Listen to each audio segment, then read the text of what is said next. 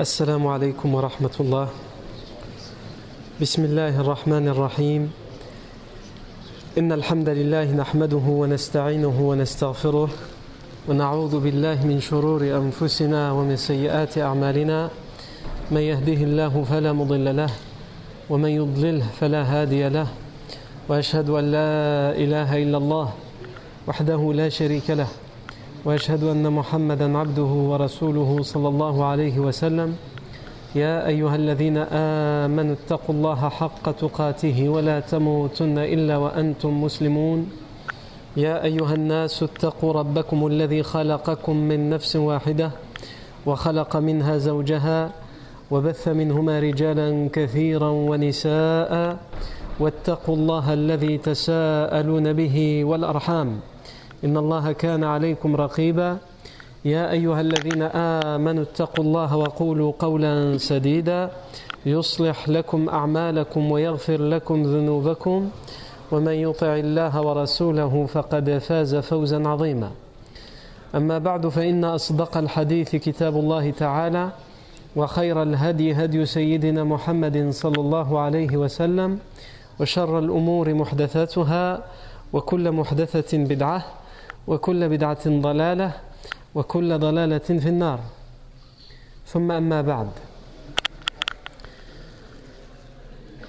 Le parcours et le trajet du prophète Mohammed sallallahu alayhi wa sallam pour la hijra, l'immigration de Mecca jusqu'à Médine touche à sa fin. Il ne nous reste plus qu'à voir en réalité comment il va être accueilli, comment il va arriver tout d'abord dans la tribu de Quba et ensuite à Yathrib, al-Madina. Mais avant ça, étant donné qu'on a vu un certain nombre de choses importantes, c'est important de raconter la vie du prophète alayhi wassalam, mais aussi de temps en temps prendre le temps de faire un arrêt, de faire une pause, surtout quand les événements dans la vie du prophète se succèdent. Il faut savoir faire une pause, non pas dans la narration du prophète sallam, de, de sa vie plutôt, mais une pause dans la chronologie pour tirer les leçons qu'on peut, ou plutôt qu'on doit tirer de la vie du prophète sallam. La, première des finalités quand on raconte la vie du prophète sallam, c'est pas raconter pour raconter, c'est pas juste raconter une histoire. C'est d'abord et avant tout, on raconte la vie du prophète sallam pour notre vie à nous de tous les jours. En tant qu'homme, qu'est-ce qu'on peut en tirer comme leçon? En tant que femme, qu'est-ce qu'on peut en tirer comme leçon? En tant qu'âgé, en tant que plus jeune, en tant qu'enfant, il y a des leçons à tirer pour chacun d'entre nous, pour chacune des situations de notre vie. Et comme on a cité énormément d'événements, d'habitude, à chaque fois qu'on cite un événement dans la vie du prophète, on essaye de le faire. Mais là, la, la, hijra du prophète il y a beaucoup d'événements dans cet événement de la hijra. Il y a donc beaucoup de leçons à tirer et on va tenter de les énumérer et de les résumer. Parce qu'en réalité, si on voulait tirer toutes les leçons à tirer de la hijra du prophète il faudrait faire une série de cours à part. Tout d'abord, je rappelle que la semaine dernière, on a parlé de euh, ibn al-Husayb al-Aslami. Bouraïd ibn al-Husayb al-Aslami, qui était chef de sa tribu, la tribu des Bani Aslam, et qui était accompagné de 70 cavaliers, et qui s'est interposé au prophète Mohammed juste avant l'arrivée du prophète sallam al-Madina, à Quba plutôt. Et pourtant, le prophète pourquoi il s'est interposé? Pour euh, euh, capturer le prophète et avoir la rançon.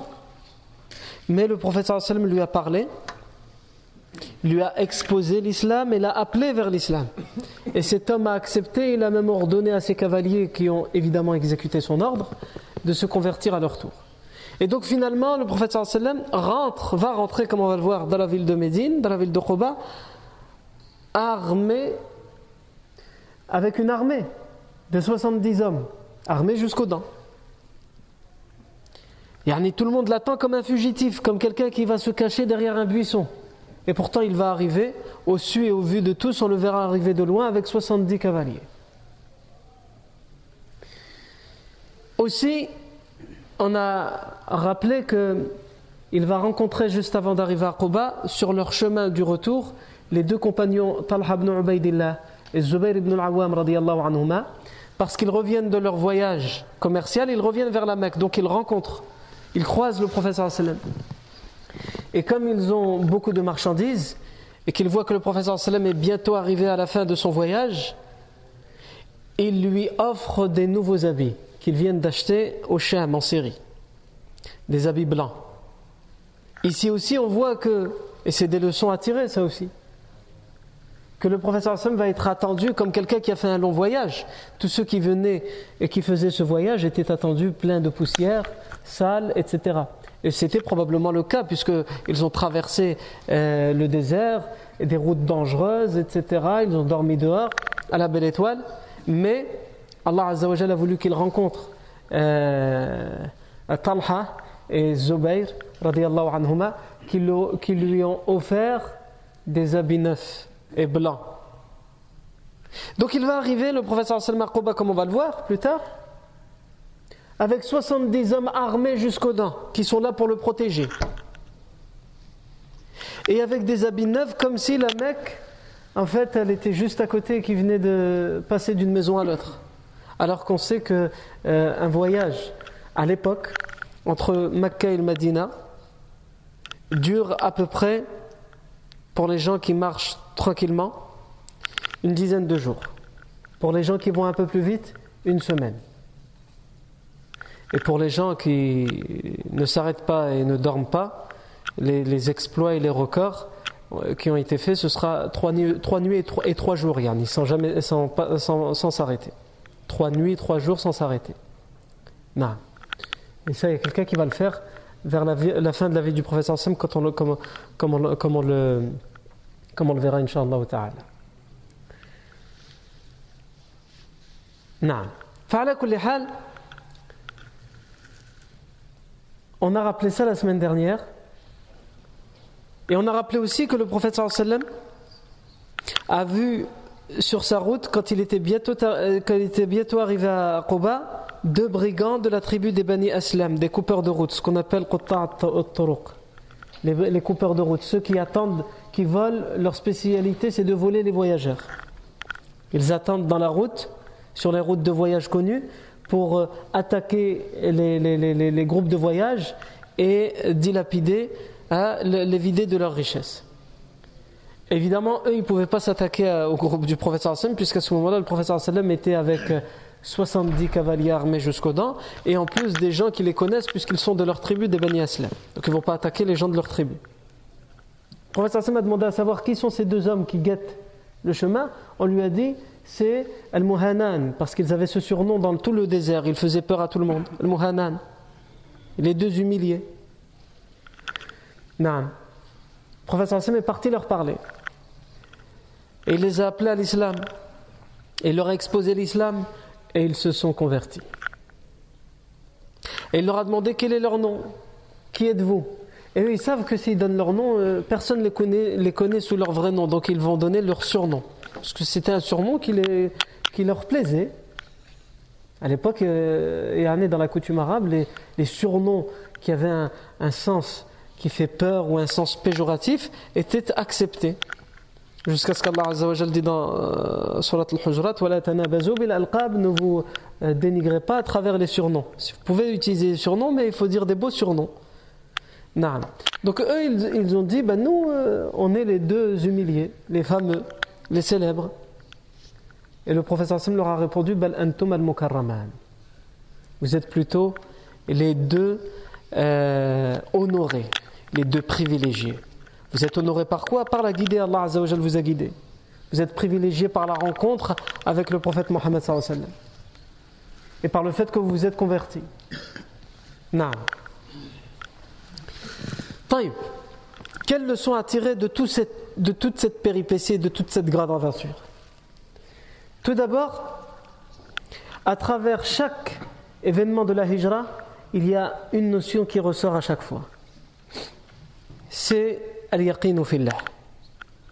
La certitude en Allah Azza On voit à travers les propos, l'attitude du prophète Mohammed qu'il nous montre, qu'il nous démontre ce que c'est que avoir la certitude en Allah. On va pas reciter tout le voyage, mais on va citer juste quelques petits exemples qui montrent comment il était le yaqin fillah du prophète Mohammed la certitude en Allah qu'avait le prophète sallam dans son cœur. Quand on a la certitude en Allah vraiment ancrée dans le cœur, cette certitude en Allah donne ses fruits et laisse ses traces à travers nos paroles, nos faits et gestes.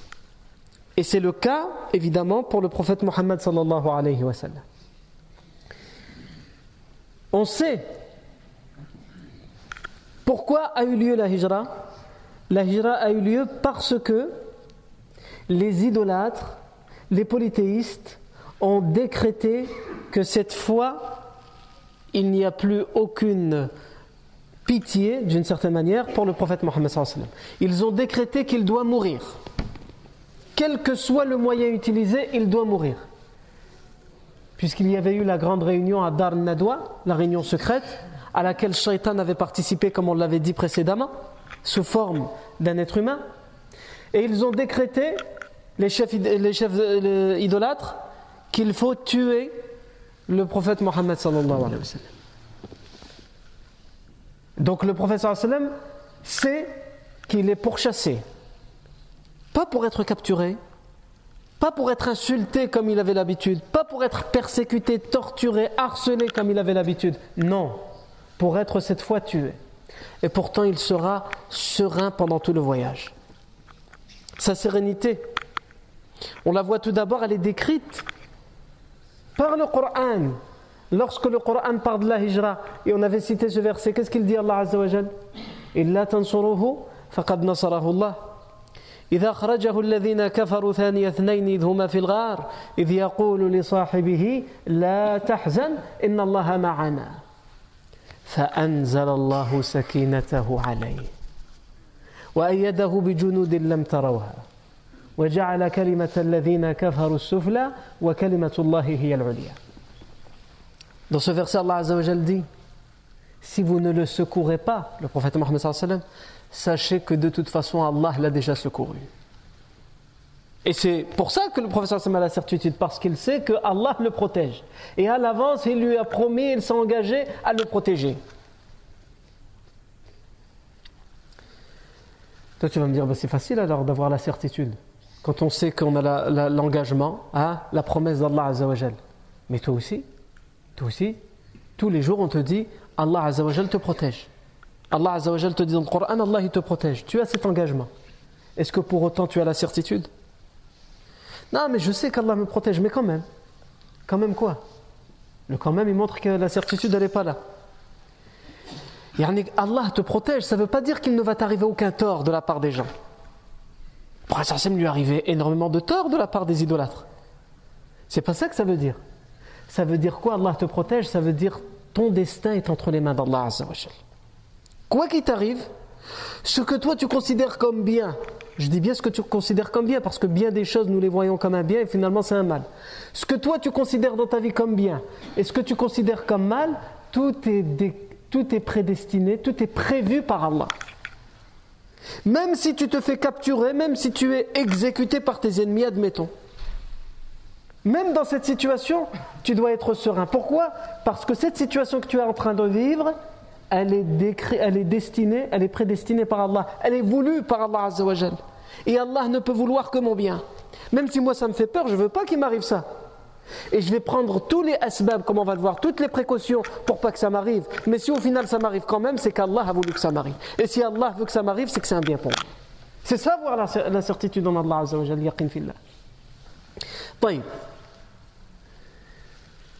Si vous ne le secourez pas, lui, Allah l'a déjà secouru. Lorsqu'ils étaient deux dans la grotte, et qu'il dit à son compagnon, le professeur a dit à son compagnon, La tahzan ma'ana. Ne t'attriste point, ne t'afflige point, n'aie crainte. Allah est avec nous. C'est ça avoir la certitude en Allah. C'est savoir, c'est avoir foi qu'Allah est avec nous. Il est avec nous comment? Il est avec nous à travers son omniscience. Il sait ce qu'il se passe. Rien ne lui échappe. Toi, quand tu as peur d'une situation, c'est parce qu'il y a quelque chose dans la situation qui t'échappe. Toi, tu avais tout prévu pour que ça parte vers la droite et tout, il part vers la gauche. Donc, cette situation, elle te met dans l'angoisse et l'anxiété parce que ça t'échappe. C'est pas ce que tu avais prévu. Mais ce que tu ne dois jamais oublier, c'est que si elle va à gauche, c'est parce que justement elle n'échappe pas à Allah cette situation. Et c'est comme ça qu'on a la certitude en Allah Azzawajal. Cette situation n'échappe pas à Allah. Taïb. Donc dans le verset, il dit à son compagnon Abu Bakr, qui lui voit que tout lui échappe. Ils se sont mis dans la grotte pour se protéger, les idolâtres arrivent devant la grotte. Khlas, ils vont les retrouver. Donc pour lui, c'est foutu. Tout leur échappe, malgré toutes les précautions, tous les asbab qu'ils ont fait, les idolâtres arrivent jusque devant la grotte. Le prophète sallam essaie de lui partager de ce qu'il a. C'est quoi Qu'est-ce qu'il a? Il a la certitude. Il essaie de lui en donner un peu. La tahzan, inna Allah ma'ana. N'aie crainte, ne t'attriste point. Allah est avec nous. Allah est avec nous à travers son omniscience. Allah est avec nous à travers sa vue et son ouïe. Allah est avec nous à travers son soutien, son aide. Quand on sait ça, mais plus que savoir, parce qu'il y a savoir la chose, mais avoir foi en la chose. Quand tu as foi en ça, rien de mal ne peut t'arriver dans la vie. Et comprenez bien encore une fois mes propos. Parce que beaucoup de gens, quand ils entendent rien de mal ne t'arrivera dans ta vie, ils pensent que ça veut dire qu'il ne tombera jamais malade, que personne ne le frappera, que personne ne lui crachera dessus, que personne ne, lui, ne commettra d'injustice envers lui. C'est pas ça que ça veut dire. Quand on, dit aucun mal ne t'arrivera, c'est-à-dire que même ce mal qui t'arrive, qui t'atteint, cette maladie, cette injustice, cette oppression, cette angoisse, peu importe le mal que tu considères comme mal qui t'atteint, grâce à ta certitude en Allah Azzawajal, elle se transforme en un bien parce que tu la traverses sereinement. Le vrai, véritable mal qui t'envahit, c'est quoi? C'est le mal qui est dans ton cœur. Quand tu ne vas pas bien à l'intérieur de toi. C'est ça le mal. C'est ça être malheureux. C'est pas ce qui se passe dans ta vie. Tu peux même être dans une cellule, en prison, tu peux être torturé, peu importe en, réalité. Ce qui compte, c'est comment tu vis cet événement-là. Et la seule manière de la vivre le plus librement possible, le plus sereinement possible, c'est d'avoir la certitude en Allah. La certitude qu'à travers cette dure épreuve, Allah est avec moi. Quand je ressens ça, donc c'est plus qu'une science, c'est plus que savoir. On sait tous ça, mais est-ce que je le ressens? Quand je le ressens, c'est-à-dire que j'ai foi en ça, alors quoi qu'il m'arrive, ce n'est pas un mal, je le vis comme un bien. Et c'est pour ça que les prédécesseurs pieux qui avaient atteint la certitude en Allah disaient, alors qu'ils vivaient dans la misère et la pauvreté, que tout le monde les voyait comme des moins que rien matériellement et dans leur vie, les problèmes, les maladies, etc.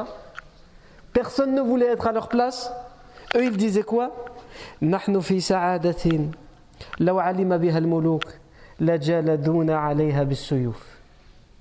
Nous sommes dans un bonheur, nous vivons un bonheur. Si les rois, les empereurs en avaient connaissance, par jalousie, ils nous fouetteraient avec leurs épées et leurs sabres, tellement ils seraient jaloux. Mais ils ne savent pas dans quel bonheur nous vivons, parce qu'ils voient juste l'apparence, l'extérieur. Et c'est ce qu'Allah dit à travers ce verset, à travers la hijra du prophète sallam. Puisque juste après, quand le prophète sallam a ressenti ça, il a eu foi en ça, il a essayé de le partager à Abu Bakr en lui disant La tahzan inna. Qu'est-ce qu'Allah dit dans le verset juste après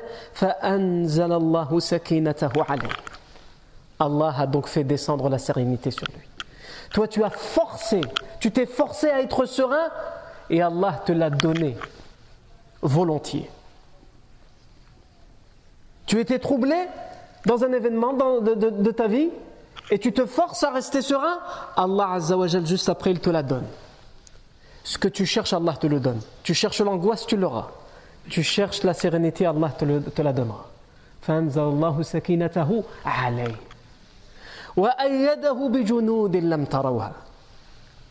Et il l'a aidé avec des soldats que vous ne voyez pas. Et c'est ce qui les a permis, c'est ce qui leur a permis d'être dans la grotte. Les idolâtres sont arrivés jusque devant la grotte et pourtant ils ne les ont pas vus. Comment nous on a expliqué la toile d'araignée, etc., les divergences qu'il y avait sur les chaînes de transmission? Ce qu'on sait, c'est qu'Allah les a tirés de ce, mauvais pas. Ils étaient dans la grotte. À un tel point qu'Abu Bakr a dit, lorsqu'il a vu leurs pieds, parce que la, la grotte elle était vers le bas, il a dit il leur suffit de baisser le regard de mettre la tête devant la grotte et ils nous verront. C'est pas une longue grotte, c'est comme un terrier. Il faut ramper pour rentrer dedans. Et ils se sont cachés dans cette grotte. Il suffit de baisser la tête, mais ils n'ont pas baissé la tête. Allah les en a empêchés. Pourquoi? Parce qu'il l'a décidé. Mais pourquoi aussi? Parce qu'Allah a testé ici la foi la certitude du prophète sallam. On voit aussi cette certitude du prophète sallam en Allah Azzawajal à travers euh, son comportement pendant tout le voyage. On a dit qu'on avait, on avait cité deux versions qui nous disaient, tous les deux authentifiés, qui nous disent que le prophète sallam pendant tout ce voyage, il gardait la tête baissée et il faisait le vikr et il lisait le Coran. Il n'y a aucun moment il regardait devant, derrière, à gauche, comme quelqu'un d'angoissé.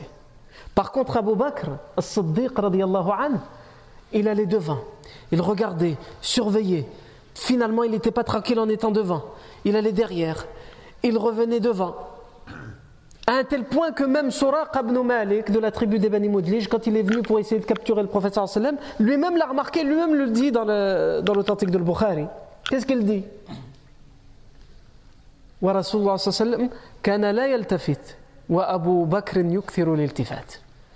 Quant au messager d'Allah, il ne regardait ni à droite ni à gauche. Par contre, Abu Bakr, lui, il ne faisait que ça. Il regardait partout, de tous les côtés. Non, mais lui-même, Abu Bakr va expliquer pourquoi. Il dit parce que j'étais devant et je me dis, j'allais devant pour surveiller. Je me disais, euh, le danger peut, venir de devant. Hein? Et le professeur dans son voyage, a besoin de quelqu'un, d'un éclaireur. S'il y a un danger, il vient contre moi en premier. Et quand j'étais devant, je me disais, mince, mais qui surveille pendant que je suis devant les arrières? Donc finalement, je me disais peut-être que le danger peut être plus grave par derrière. Et il allait derrière. Et finalement, il n'était pas assez tranquille quand il était derrière. Et ainsi de suite. C'est ce qu'on appelle le stress. Quand tu es stressé, tu n'arrives pas à prendre une décision et dire bon, je vais peser le pour et le contre. Est-ce que je vais que devant ou est-ce que je vais que derrière? Ou est-ce que je fais de temps en temps l'un et de temps en temps l'autre? Non. Et à un moment, tu vas faire ça et finalement, tu vas pas être convaincu toi-même, tu tu vas aller de l'autre côté, etc. Pourquoi? Parce que tu n'es pas serein. Et la sérénité, elle vient avec quoi? Avec la certitude en Allah Azzawajal. Non. Avec la certitude en Allah Azzawajal. Cette certitude en Allah Azzawajal, qui est la preuve et le signe que la personne est vraiment sur la bonne voie. Quand on est dans l'islam, on est sur la bonne voie, de manière globale et générale. Quand on est croyant, on est sur la bonne voie.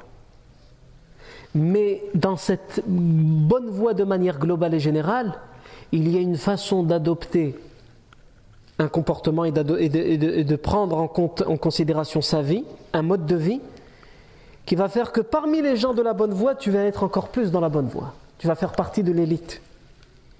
Comment on le sait? C'est à travers la certitude. Si tu as la certitude en Allah Azzawajal. Et c'est ça le tawhid. On entend beaucoup parler de tawhid. Tawhid, c'est le plus important. L'unicité d'Allah Azzawajal, c'est le plus important. Naam, sans aucun doute. Mais comment tu sais si tu as le tawhid ou pas? C'est pas si tu connais des leçons par cœur ou des règles par cœur. C'est comment tu vis dans ta vie. Est-ce que tu es envahi de cette certitude en Allah ou pas?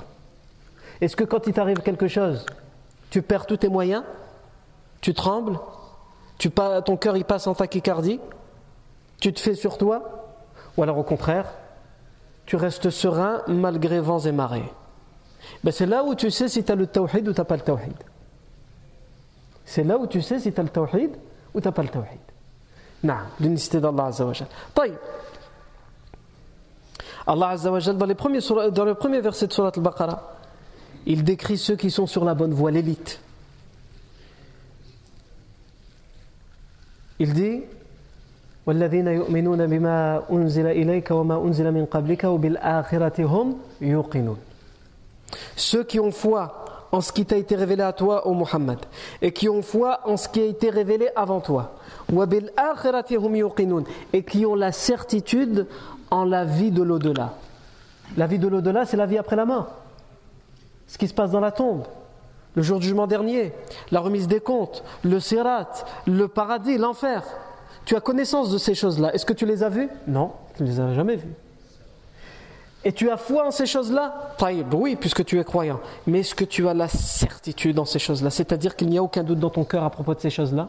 Si tu as la certitude en l'invisible, la certitude dans la vie de l'au-delà, alors qu'est-ce qu'il dit Allah Azza wa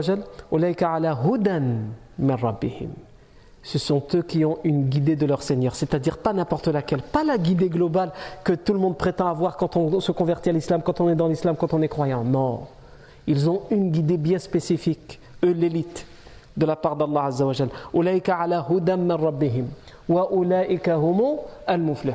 Et ce sont eux ceux qui ont la réussite et le succès. C'est quoi la certitude en Allah Les savants, ils ont donné beaucoup de euh, définitions je vais m'attacher à une seule définition, qui n'est pas la plus répandue, mais qui est une des plus intéressantes, qui a été donnée par un savant qu'on surnommait Dhunnoun. Il disait Al-yaqinu fillah huwa an-nazaru ila Allah fi kulli shay wal-ruju'u ilayhi fi kulli bihi fi. La certitude en Allah, c'est observer Allah, se rappeler d'Allah dans chaque chose se rappeler d'Allah dans chaque chose. Et c'est euh, implorer l'aide d'Allah Azzawajal en n'importe quelle situation. Il y en a qui implorent Allah Azzawajal, mais ça dépend de la situation. Quand il pense que la situation, euh, il va la faire facilement, pas besoin d'implorer Allah Azzawajal. Comme il a dit euh, Jaha, il est parti pour acheter un âne au marché des bestiaux. Il a rencontré quelqu'un sur son chemin et cette personne lui a dit Tu vas où? Il a dit Je vais acheter un âne euh, au marché des bestiaux. Et l'homme lui a dit Mais tu dis pas Inch'Allah Nous les musulmans, quand on dit Je vais faire quelque chose, il faut dire Inch'Allah. Si Allah le veut. Jaha lui a dit Pourquoi je vais dire Inch'Allah? Le marché il est plein de bestiaux. Et mes, et mes poches elles sont pleines d'argent. Tout est là. Donc pas besoin de dire Inch'Allah. Taïb, ma'lish. Il est parti et il revient. Il revient sans argent et sans bestiaux. Celui qui l'a croisé lui dit bah alors, euh, euh, tu devais acheter un âne, il est où? Il dit c'est mon argent. Qu'est-ce qu'elle a ton argent? Il lui dit, ben, je, me suis fait mon je me suis fait voler mon argent, Inch'Allah.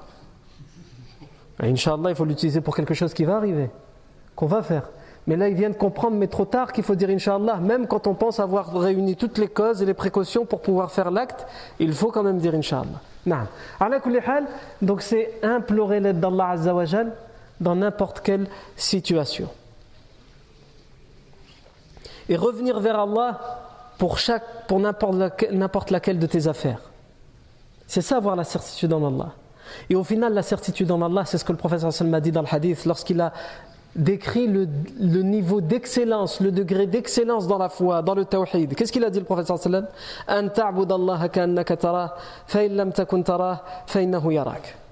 Que tu adores Allah Azzawajal comme si tu le voyais, et même si tu ne le vois pas, lui il te voit. On pourrait dire encore beaucoup de choses sur l'yaqin fillah, mais je vois que euh, l'heure euh, euh, nous presse, et il y a encore beaucoup de leçons à tirer de la hijra du prophète sallam. Première leçon à tirer, al-yaqin fillah, la certitude en Allah Azzawajal que le prophète sallam avait. Deuxième leçon à tirer, ce qu'on appelle en arabe al ou bil asbab. Faire les causes. On vient de parler de la certitude, c'est-à-dire le prophète sallam nous a montré à travers tout son voyage qu'il était sûr et certain d'Allah Azzawajal et qu'aucun mal ne pouvait l'atteindre. Et pourtant, cela ne l'a pas empêché de prendre toutes les causes nécessaires et toutes les précautions et il a été même très consciencieux dans la prise de ces précautions. On peut citer beaucoup de choses.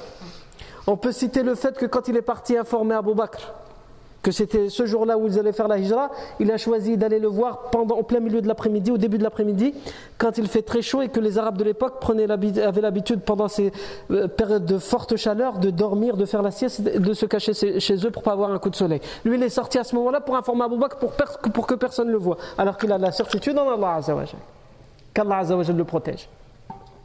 Il a décidé et il a dit à Abu on sortira pendant la nuit pour que le moins de personnes possible aussi les voient.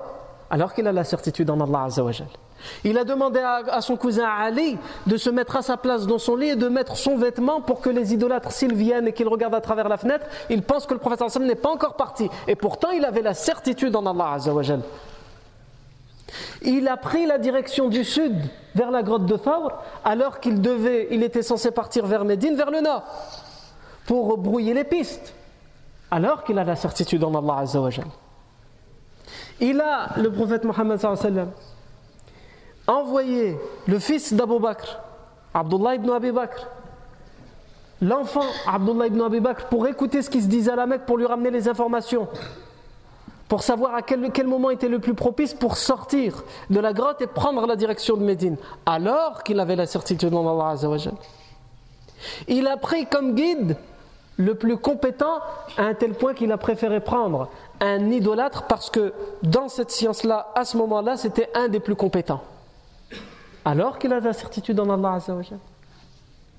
Il a emprunté des chemins de route peu connus et peu empruntés pour qu'il rencontre le, qu'il moins de personnes possible et qu'il ne soit pas retrouvé, alors qu'il a la certitude en Allah Azzawajal.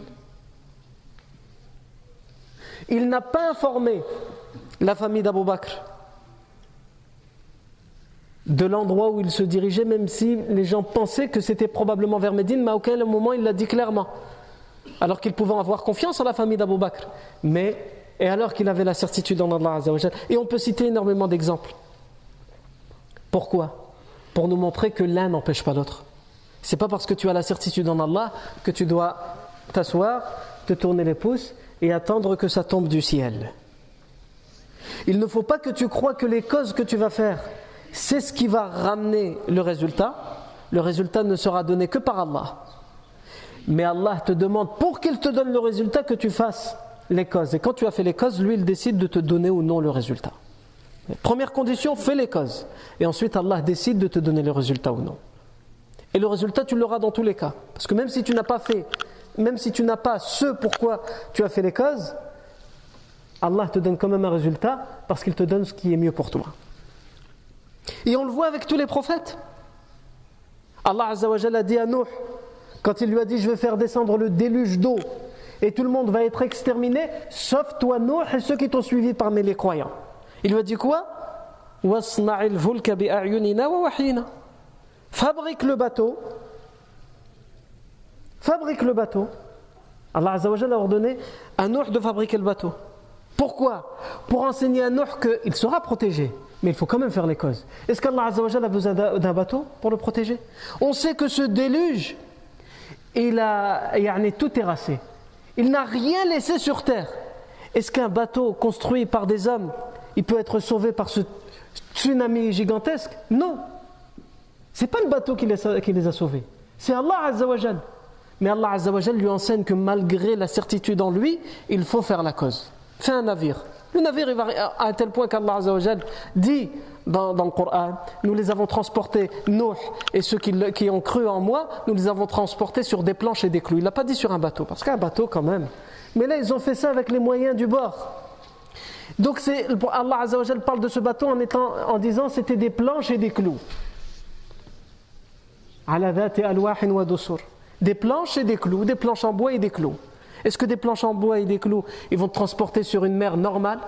Alors imagine-toi un océan déchaîné, mais imagine-toi plus qu'un océan déchaîné. Allah Azzawajal a décrit le déluge qui s'est abattu sur le peuple de Noé comme étant des vagues faisant la taille des montagnes. Elle ne peut pas résister cette barque mais c'est pour nous enseigner al-asbab, les causes, même à son prophète. Le prophète Ayoub, qui a été atteint par toutes les maladies pendant plusieurs années, quand Allah a décidé qu'il allait guérir, qu'est-ce qu'il lui a dit Guéris et tu es guéri. Il pouvait le faire, Allah Il n'a pas, pas besoin d'un remède ou d'un médicament. Mais Allah lui a dit Urkud برجلك هذا مغتسل بارد وشراب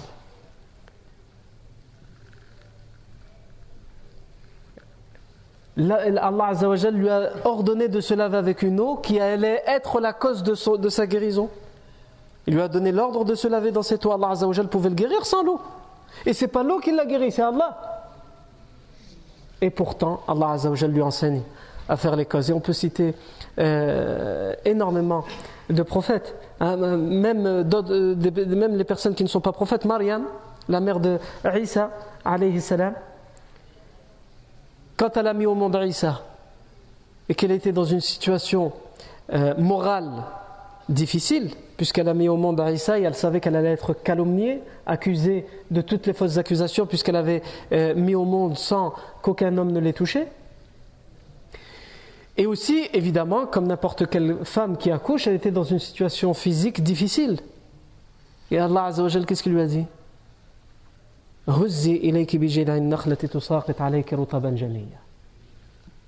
Juste après l'accouchement, Allah Azzawajal a voulu lui la privilégier en lui donnant des dates fraîches, bien mûres. Qu'est-ce qu'il lui a dit Allah Secoue l'arbre qui est à côté de toi, le palmier. Et je vais te donner des dates. Elles vont tomber de ce palmier si tu montes pas sur le palmier, les dates elles sont bien accrochées. Ceux qui, connaissent un peu le Sahara et comment, on fait la récolte, ils savent qu'il faut grimper et il faut aller les, prendre. Mais Allah Azzawajal, pour lui enseigner à faire un minimum de cause pour avoir les choses, pousse, secoue un peu le palmier. Mariam, dans l'état physique où elle est, elle va pousser le palmier et on va faire tomber des dates. Mais c'est pour lui enseigner qu'il faut faire les causes, même si tu as la certitude qu'Allah Azzawajal va t'aider. Et ainsi de suite. Donc ça nous enseigne quoi dans La hijra nous enseigne qu'on doit faire l'asbab, qu'on doit faire les causes dans notre vie. C'est pas parce que tu as la certitude, comme beaucoup, il y en a beaucoup, ils pensent, moi j'ai la foi en Allah Azzawajal. Ah, mashallah, Et donc, ah, t'inquiète, il n'y a rien qui va m'arriver. Mais t'as fait quoi? T'as pris quoi comme précaution? Et lui-même va dire, astaghfirullah, t'as pas la foi en Allah et le prophète sallam avait plus la foi en Allah Azzawajal que toi. Les prophètes, comme on vient de les désigner, comme on vient de les citer, avaient plus la foi que moi et que toi en Allah Azzawajal. Et pourtant, ils ont fait les causes. Et pourtant, Allah leur a ordonné de faire les causes. Non. Et par-dessus tout, c'est aussi la troisième leçon à tirer de cette hijra, par-dessus la certitude, par-dessus les causes, Allah Azzawajal enseigne au professeur sallam qu'il ne faut pas se contenter de la certitude et se contenter des causes. Il lui enseigne aussi qu'il faut se réfugier et implorer Allah à travers les doigts. D'où l'importance de faire dua. On avait cité qu'il y a un euh, on avait dit précédemment qu'il y a un verset qui a été révélé à l'occasion de la hijra, de l'émigration du prophète sallam. Dans lequel Allah Azza wa dit dans cette révélation وَقُلْ رَبِّ أَدْخِلْنِي مُدْخَلَ صِدْقٍ وَأَخْرِجْنِي مُخْرَجَ صِدْقٍ وَاجْعَلْنِي مِن لَدُنْكَ سُلْطَانًا نَصِيرًا Ô prophète, dis, ô mon Seigneur, fais-moi entrer de la meilleure des manières, de la, meilleure, de la manière véridique, et fais-moi sortir de la, manière, de, la meilleure des manières. Yani, fais-moi entrer à Médine de la meilleure des manières, et fais-moi sortir de la Mecque de la meilleure des manières. Et donne-moi un pouvoir qui va me secourir, qui va me faire triompher pendant ce voyage. Le Allah Azza wa enseigne au prophète qu'il faut dire cette dua pour la hijra. Alors que le prophète a la certitude, alors que Allah lui a dit je vais te protéger, alors que le prophète a pris toutes les précautions, il a fait toutes les causes, il faut faire dua. C'est-à-dire que dans n'importe laquelle de tes situations, tu dois toujours garder cette connexion avec Allah être proche d'Allah. À travers quoi? À travers la dua. La dua te permet de te rappeler malgré la situation, malgré sa difficulté ou sa facilité. Même quand tu as une situation qui se présente à toi qui est facile, implore Allah qu'il t'aide dans cette situation. Parce que cette facilité, elle ne peut exister que grâce à Allah C'est ça avoir la certitude en Allah. Cette dua te permet d'avoir conscience, d'avoir le sentiment de la proximité d'Allah Azzawajal.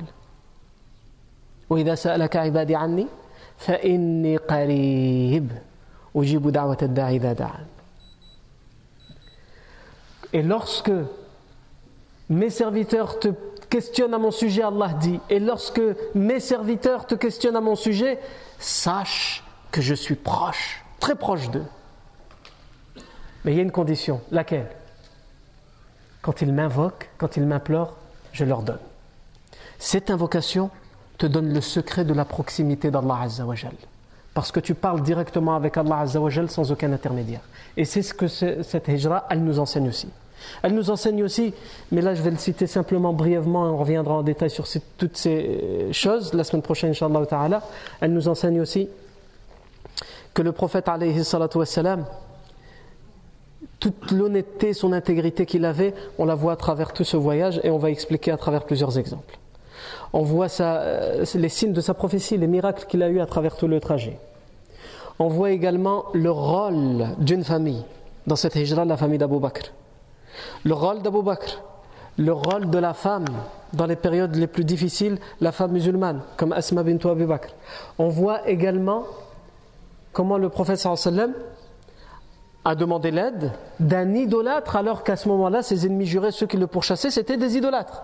On va voir quelle leçon il y a tiré de ça et l'amour que le prophète sallam avait pour Abu Bakr, puisqu'il lui a demandé d'attendre et de ne pas faire la hijra et de ne la faire qu'avec lui et aussi réciproquement l'amour qu'Abu Bakr anhu, et sa famille avaient pour le prophète et d'autres choses qu'on peut tirer. On essaiera de voir ces choses-là brièvement et peut-être aura-t-on le temps la semaine prochaine de commencer l'accueil que réservent les Médinois au prophète Mohammed dans la ville de Al-Madina. Barakallahu fikum pour votre attention. Subhanakallahu wa bihamdika ashhadu an la ilaha illa ant nastaghfiruka wa natubu